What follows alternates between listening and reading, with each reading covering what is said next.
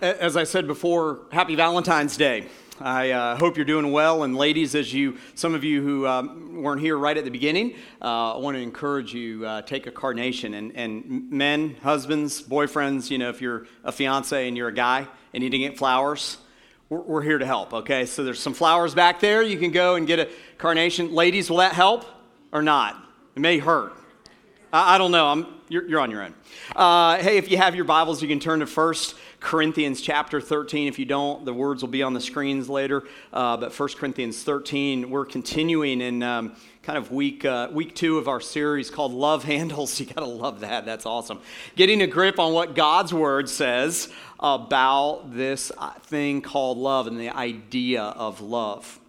And uh, we began last week with this concept that culture tells us uh, that love is, is really something that disconnects with what God's word says uh, about love. Do, do, you guys remember these? Remember these, the sweethearts? You guys get these a lot? I don't know about in your family, but in our family, we have this bowl that has been filled with Christmas chocolate and candy, and we just got rid of it and the kids came home with a whole bunch of stuff on Friday, and mom and dad will be eating them. So these are uh, sweethearts. These things have been around. I don't know if you've heard the story since 18 the, the late 1800s, 1847. Um, this is, uh, these are made uh, by a company that's still in existence today that started all the way back then. It was Oliver Chase, who was a pharmacist. And Oliver Chase began to kind of delve into the uh, throat lozenge world, which was like an up and coming business back in the mid 1800s. And uh, as he did, he created uh, the Necco wafer. You guys know what the Necco wafer is? It's like the nastiest thing you've ever tasted in your life, right? Like, that's not candy. I'm just kidding. I'm kidding. I'm getting booed down here in the front row. Sorry, guys. Okay, they're all right. But they changed the formula a few years ago, and it wasn't good. So much so that they went back to the old formula, kind of like Coca Cola. So, anyway, uh, but what happened was uh, Oliver created these throat lozenges that ended up becoming what we still know as of today as those Necco wafers that, that we buy and that my grandmother had in her purse every time I saw her. Every single time she pulled out a Necco wafer or you know um, some some other kind of thing. And so Oliver Chase uh, developed that really as a cough drop uh, back in the mid 1840s and uh, his, his brother uh, really wanted to get in on this business and so he helped him out and this was uh, during the you know some of the american industrial revolution and they, so they found out a way to make these easier than they had before which was by hand. And uh, so they began making these and, and, and that sort of thing. And so um, during the civil war era uh, his brother began to imprint on those necco wafers uh, messages. And they were, they were love messages and, and that's where this whole idea of the conversation heart or the sweetheart started. It wasn't until 1902 that they made them into these small little hearts that have messages on them. And so um, they have done an amazing job over the years. Here's the deal this company, Necco, begins um, making these little hearts that have these little messages uh, printed on them. Oh, here's one, marry me. oh, isn't that sweet? Like if you have to re- resort to a heart, there's like some other things that you got problems with. But anyway, uh, so they, um, they really have done a great job over the years, but they begin the day after Valentine's every year to begin making these. And they, their goal is, is to make one for every person in the world, which is 7 billion. They make 100,000 pounds of these little hearts. Be mine. First kiss. There it is. I was looking for that one in the first service. First kiss, marry me. Ooh la la. Wow. I mean, that's sad, isn't it? Ooh la la. Uh, this one is, says, um, I'm blue, true blue but it's yellow. I don't quite understand that. Okay. Cutie pie. Oh, isn't that cool? Sweet? Okay. And then uh, hug me. All right. So, uh, how many of you guys missed getting your girl a, a, Valentine's present? Anybody of you missed getting your lady, you know, your wife? Or, here, Brad, you're getting the elbow, man. You need one of those. Okay. There you go. All right. Anybody else? You guys miss it? All right. There we go. Okay, guys. There we go. Sorry, I'm not going to try to throw them beyond the first row. Hey, um, those messages really over the years have changed. And in fact, I think if you were to look deep enough into here, you'd see some LOL and some text message stuff because they've begun to do that. They've begun to take the uh, SMS and text messages and apply them to the sweethearts. But this is a, it's a very interesting company uh, that really has just those two products. And they, they were uh, started in Boston uh, and they've existed for all of these years. And, and they talk about on their website, they talk about the fact that over time, the words change.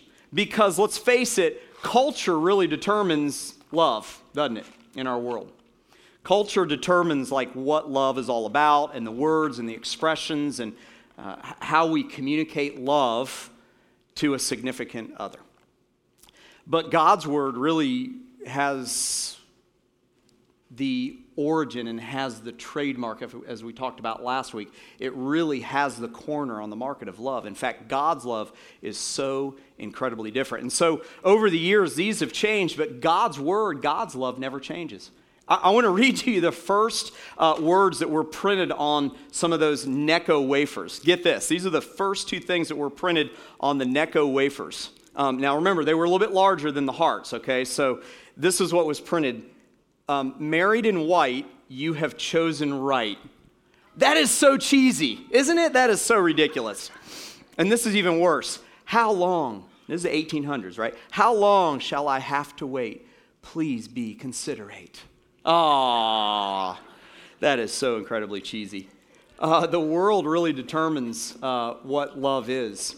Um, but if you're a Christ follower in here, um, it shouldn't be that way. And so we began the series uh, last week called Love Handles, and we talked about the four different Greek words for love because when the Bible was written, when the New Testament of the Bible was written back in the first century, um, there were four distinct words, and each of them had a different meaning for love. And my hope and my prayer is, is that last week you left thinking how maybe you've got it wrong. Um, how maybe we've got some really views of love that really do not uh, uh, connect with God's view of love. And my hope is, is that through the study of some of those words, you, you would understand that it's really not just romantic love. That's eros, that's the Greek word for romantic love. It's not just brotherly love, phileo, which is a Greek word for brotherly love, or ladies, sisterly love. Um, and then we talked about storge, which is this duty, you know, uh, that you have um, to your kids or, or, to your wife. Brent and Lori just dedicated little Isla this morning and uh, they, they, have, they have a duty, a loyalty um, to their little girl, to their child, uh, just like many of you do. But all of those types of love and all the different types of love that are fed to us through our culture and in our culture and in society and through our friendships and that sort of thing with others all of those views that we have on what we believe love is will crumble if the foundation isn't what we talk about today, and that is agape love. It's the God kind of love, the unconditional, completely selfless type of love that we should have for each other and for other people. Uh, not because we can do it on our own, not because we're called to do it on our own, but because Jesus showed that kind of love on the cross to us.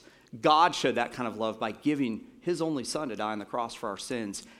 And he commanded it. And his command on this is in 1 Corinthians 13. And I want to remind you that uh, as you're reading this and as we're studying it, uh, it's interesting because the word agape is the word that's used every single time in 1 Corinthians 13 talking about love. It's what we should build our love on, it's what we should build uh, the friendship that we have with other people on. We've got to look to God's word, not to society, not to a piece of candy, not to entertainment, not to entertainers, but it's something that we should look to God's word to set the stage and to build upon. And I want to begin really uh, today, um, kind of giving a foundation for why there are two things that are listed in 1 Corinthians 13 that is so important. And so I want to give you three facts, and then we're going to talk about 1 Corinthians 13. The facts are really going to be foundational for today's message.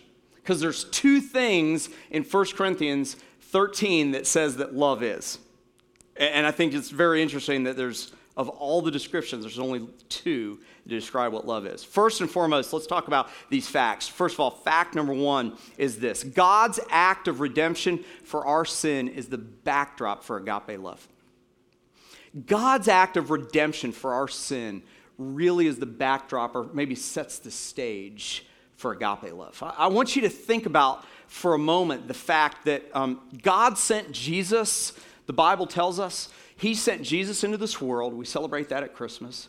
Uh, he lived for 33 years, three years of ministry in the last three years of his life, and then he died a brutal, agonizing death on the cross to take the sins of the world so that if you and I put our faith in him, we can know beyond a shadow of a doubt that when we die, we get to heaven. And so we celebrate his birth and we celebrate his death and his resurrection from the grave uh, on Christmas and Easter, respectively. Uh, but I want you to know this. This is amazing, and this is a fact some of you may know, some of you may not know, but this just really weighed heavy on me uh, in studying and preparing for this. The word agape is where we get an English word, and it's not love, it's agony. It's agony. Isn't that amazing? We get our English word from the word agape because agape, God's kind of love, required agony on his part. Am I right? I don't know about you, but when I read the gospel accounts of Jesus um, being beaten and, and uh, having the uh, crown of thorns put on his, on his brow and then um, his nails in his hands, um, hammered to that cross, murdered there on the cross. It, it was an agonizing death. It was excruciating. But he did it. Why? Because he loved us. Because he loves humanity. But we have to come to the conclusion or the realization or the stark, like, you know, uh, c- kind of conclusion that um, it's my sin and it's your sin, it's the sin of humanity that really was the reason that Jesus had to go to the cross in the first place. Our sin is the reason that Jesus had to suffer and die. And Romans talks about this. This is Paul's, um, Paul's message to the church at Rome. We're going to look at 1 Corinthians, which is Paul's message to the church in Corinth. This is Paul's message to the church in Rome. Take a look at what he says in Romans 3 21 through 25. He says this, but now the righteousness of God has been manifest. Apart from the law, you see everything up until that point, everything uh, that was righteous was living according to a, a, list of rules and regulations. It was all these had to do checklist. You know, you had to be this way, you had to perform like this. And it says here that, um, that it, God has been manifested apart from the law, although the law and the prophets bear witness to it the righteousness of God through, what's that next word? Faith in Jesus Christ for all who, what's that next word? Believe, okay? For there is no distinction, for all have sinned and fall short of the glory of God. And we get our word for sin from that verse, that uh, uh, Romans 3.23, and it, it's the, um, the word usage that we would have used, that Paul would have used, the language he would have used, would have given the, the, the readers the picture of an archer where he brings back his uh, bow and he's got his arrow in his hand and he lets it go and it misses the mark, it misses the target. So it's missing the mark of God. That's what sin is. And it says, For we all have sinned and fall short of the glory of God.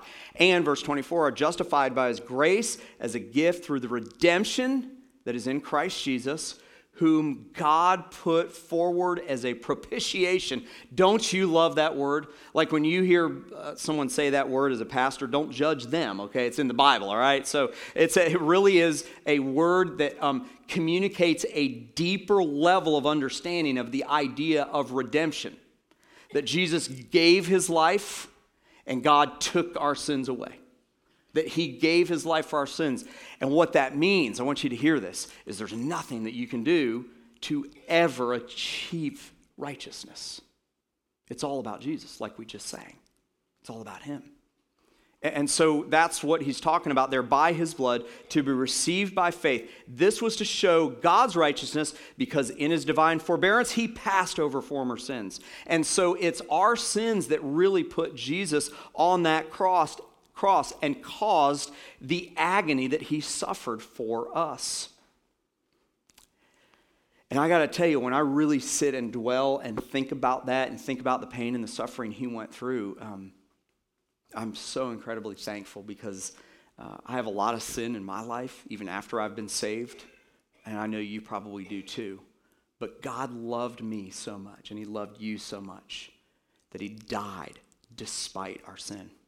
He died despite our sin. Romans 5 8 says this. Look at this. But God showed his love for us in that while we were still sinners, Christ died for us. Some of you are like, this is a great Valentine's message. This is an Easter message. This isn't Valentine's. You know what? It absolutely is. Because this is the backdrop of how we should love each other. God set the stage by sending his son to the cross to be murdered for us. And God chose, he chose to love us despite the pain that we cause him. Isn't that awesome? Isn't that great? That's the beauty of who God is and how much He loves you, demonstrates the passion that He had for all of humanity. That is love. That is agape, completely selfless, completely unconditional, not based on anything that we do or we don't do. Thank God, He's a God of grace.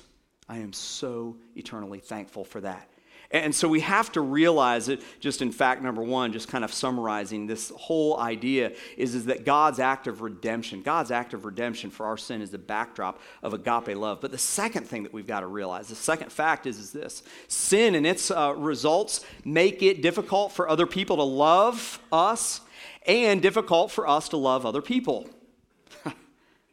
um, okay, we're, we're, I'm going to show you that we're all on the same page. Okay, now you're not allowed to point or do the elbow thing at this moment, okay, right? All right? But I'm going to have you raise your hand. How many of you have someone in your life who's difficult to love? No two hands up, one hand, okay? How many of you, okay, it doesn't have to be a spouse, okay? So you're, if you're sitting, keep them up, keep them up. Be bold, be courageous, okay? I, you know, we have people in our lives that are difficult to love. Cynthia's somewhere and she's holding up her hand and she's waving it and pointing at me. Thank you, dear. I love you so much. We celebrated our 20, you can put your hands down. We celebrated our 24th uh, Valentine's on Friday night. So, yes, that was awesome. Wasn't it? Yeah, 24th. Isn't awesome? Yeah. 20 uh, as married. So, anyway, anyway, uh, sin and its results make it difficult for other people to love us and difficult for us to love other people. The reason that you and I struggle with this whole idea of love, the reason that we have a wrong view of it, the reason that we miss it so often is because of sin. It just is what it is. If it weren't for sin, I'd be easy to love you'd be easy to love. The people that you have difficulty with would be easy to love. In fact, without sin, love wouldn't be love in a lot of ways. Man, sin and its results make it difficult for us to be loved and for us to love others. In fact, number three just kind of dovetails right out of that, and that is this sin challenges our ability to extend agape love. Man, when God did what he did by sending his son on the cross and having that be the backdrop of how we should love, he set a high standard, one that we cannot meet on our own, right? We can't do that. We're not God. We're not divine. We're not perfect. It's, it's impossible for us to agape other people. Yet, right here in God's Word, inspired by His Holy Spirit, Paul, the man that wrote most of the New Testament, says that we ought to agape each other. So, how in the world should we do that? Well, I think we have to realize the second part of that statement, even though that sin challenges our ability to love other people, it does provide for us a great, a great environment and opportunity to give and receive agape love.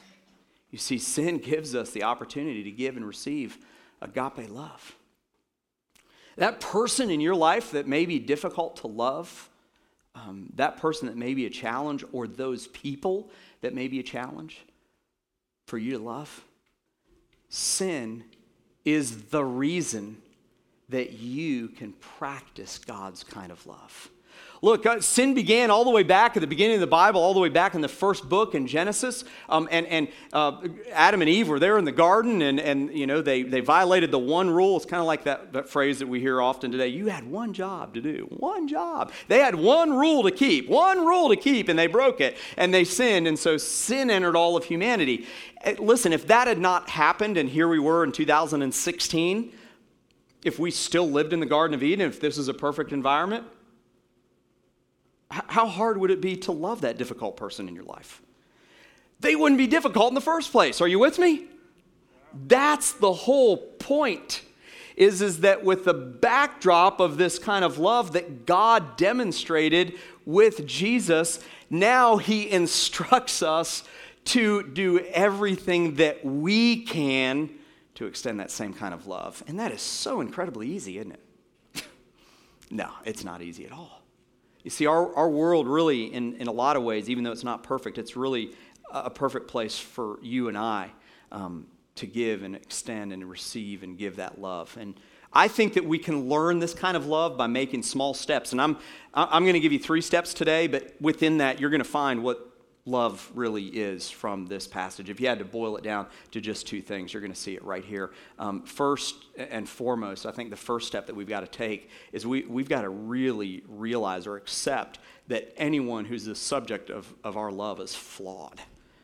I had some guy amen during the message in the first service on that. He was like, Yeah. I'm like, All right, that's great. So, um, but we have to realize that whoever we intend to love, whether it's a neighbor across the street that drives you crazy, uh, or whether it's students, somebody you know that's in your uh, class, that's in your grade, that just is the one that always um, is the one that like is causing you issues, or, or maybe even bullying you, um, or if it's a spouse that um, you know has um, done some things that have really, really put a huge, huge dent in your relationship. Um, we have to accept that anyone who's the subject of our love is flawed. And, and we have to do what God did with us, and that is we move from a place of loving them because of something to a place of we, we love them in spite of something. Because it's their sin that makes them hard to love in the first place. Listen, I, part of the reason I know this is I'm, I'm, I'm a mess. I'm a hot mess. Cynthia's right over here. My kids are back there. You can ask them. I'm not easy to love. I'm not easy to love. And my kids and my wife have to love me more in spite of me than because of me. Because I have sinned just like you. And by the way, sometimes I have to do the same thing with them. Because God calls us to that kind of love. The second step is understand that agony is a part of agape.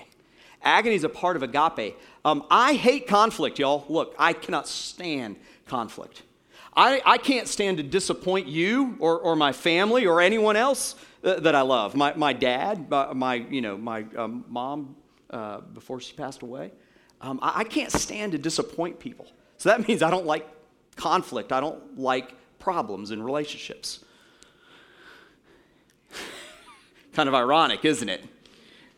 Because of sin, there are going to be problems in every relationship. We've got to understand that there's a part of agony that is just part of, of love. It's a part of agape love. And the last step is this um, play your part in creating an environment for the truth to prevail. Play your part in creating an environment for the truth to prevail. I, I think it's interesting here. If you read 1 Corinthians 13, take a look at this. Uh, I'm just going to read verses 4 uh, through 6. I want you to pick up on this because as I approached this um, several months ago, as we were kind of heading into this, I took all of these descriptions and I separated them into love is, or love does, or love is not, or love does not. We're going to get to the nots next week. That's going to be fun. Do not miss next week, okay? You'll communicate a lot to the person that you're like you know, intending to love if you're not here next week for no good reason, okay? There you go. I just put that out there. I just said that. Okay, look at this. Verse verse 4 here. Love is patient. You can say it out loud. Love is patient and love is kind. Love does not envy, it does not boast, it's not arrogant, it's not rude.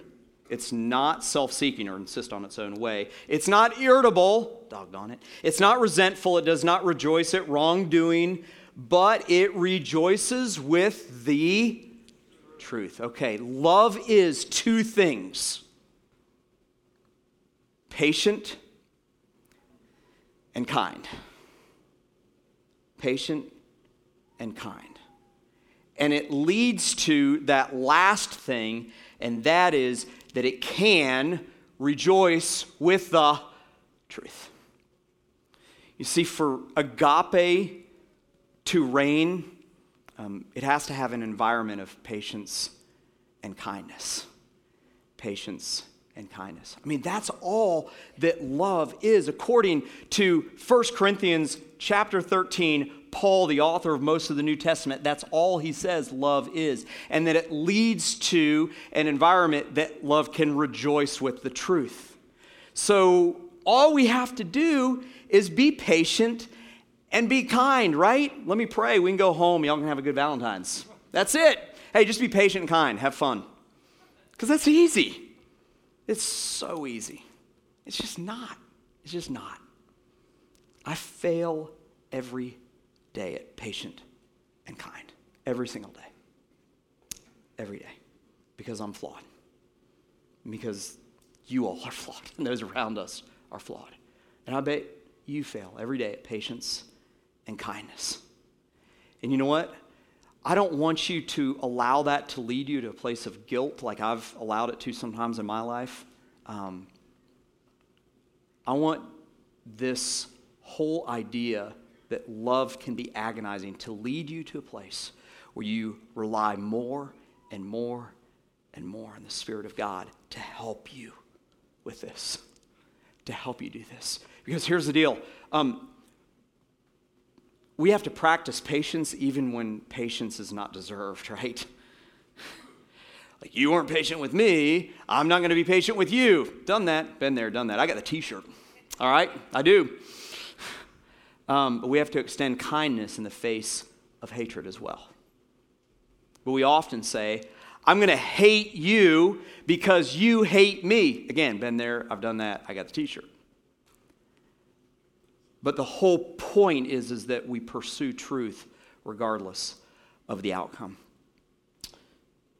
For truth to prevail in the relationship that you right now are worried about and concerned about and you're agonizing over, for the truth to prevail, um, patience and kindness have to be demonstrated.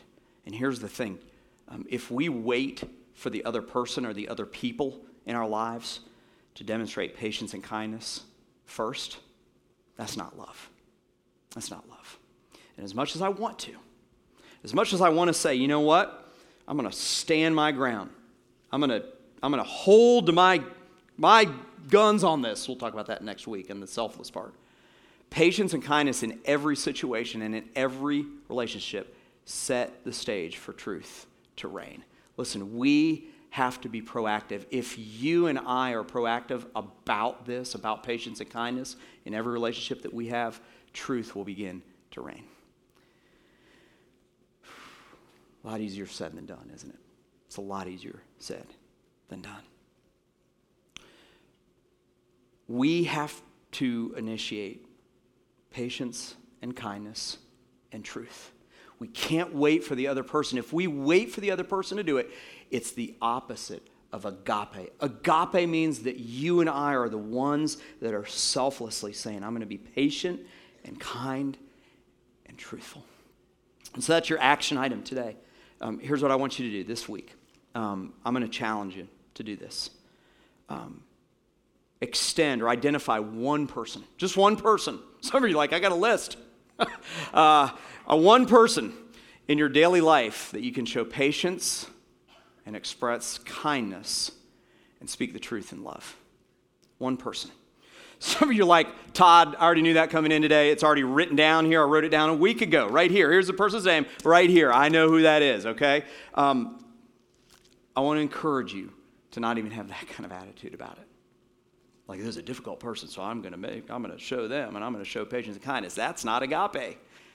It is you selflessly like God did for you, showing patience and kindness and speaking the truth in love, regardless of whether they're worthy of it or deserving of it or accept it. take the first step to practice agape love as you interact with them this week. You know, I think about this, and um, someone told me a long time ago in the middle of a season of conflict you have a great opportunity in the middle of this conflict to do some great damage to the other person or to truly help the other person. And as we close, I want you to think about that and dwell on that. At some point in time, someone extended grace to you, right? Someone extended kindness when you weren't deserving of it. Someone was patient with you when you weren't deserving of it.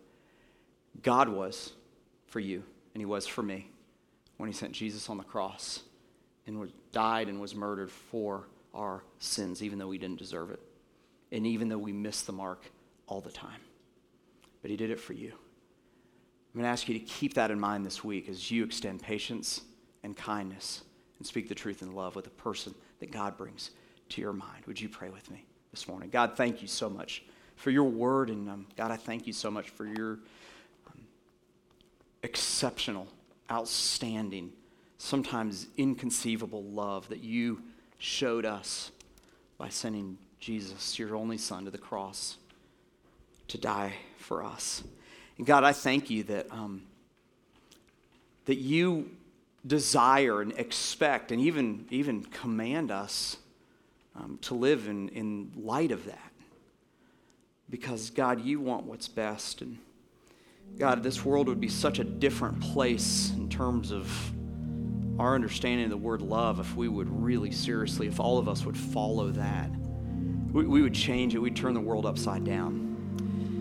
God, as hard as that is to do, as hard as that may be for those in this room who this week are going to extend kindness and patience and speaking the truth and love to uh, someone in their life or some people in their life, whether it's a mom or dad or a brother or sister or spouse. Um, God, I pray that you would give them the strength to do that because, God, on our own, we cannot.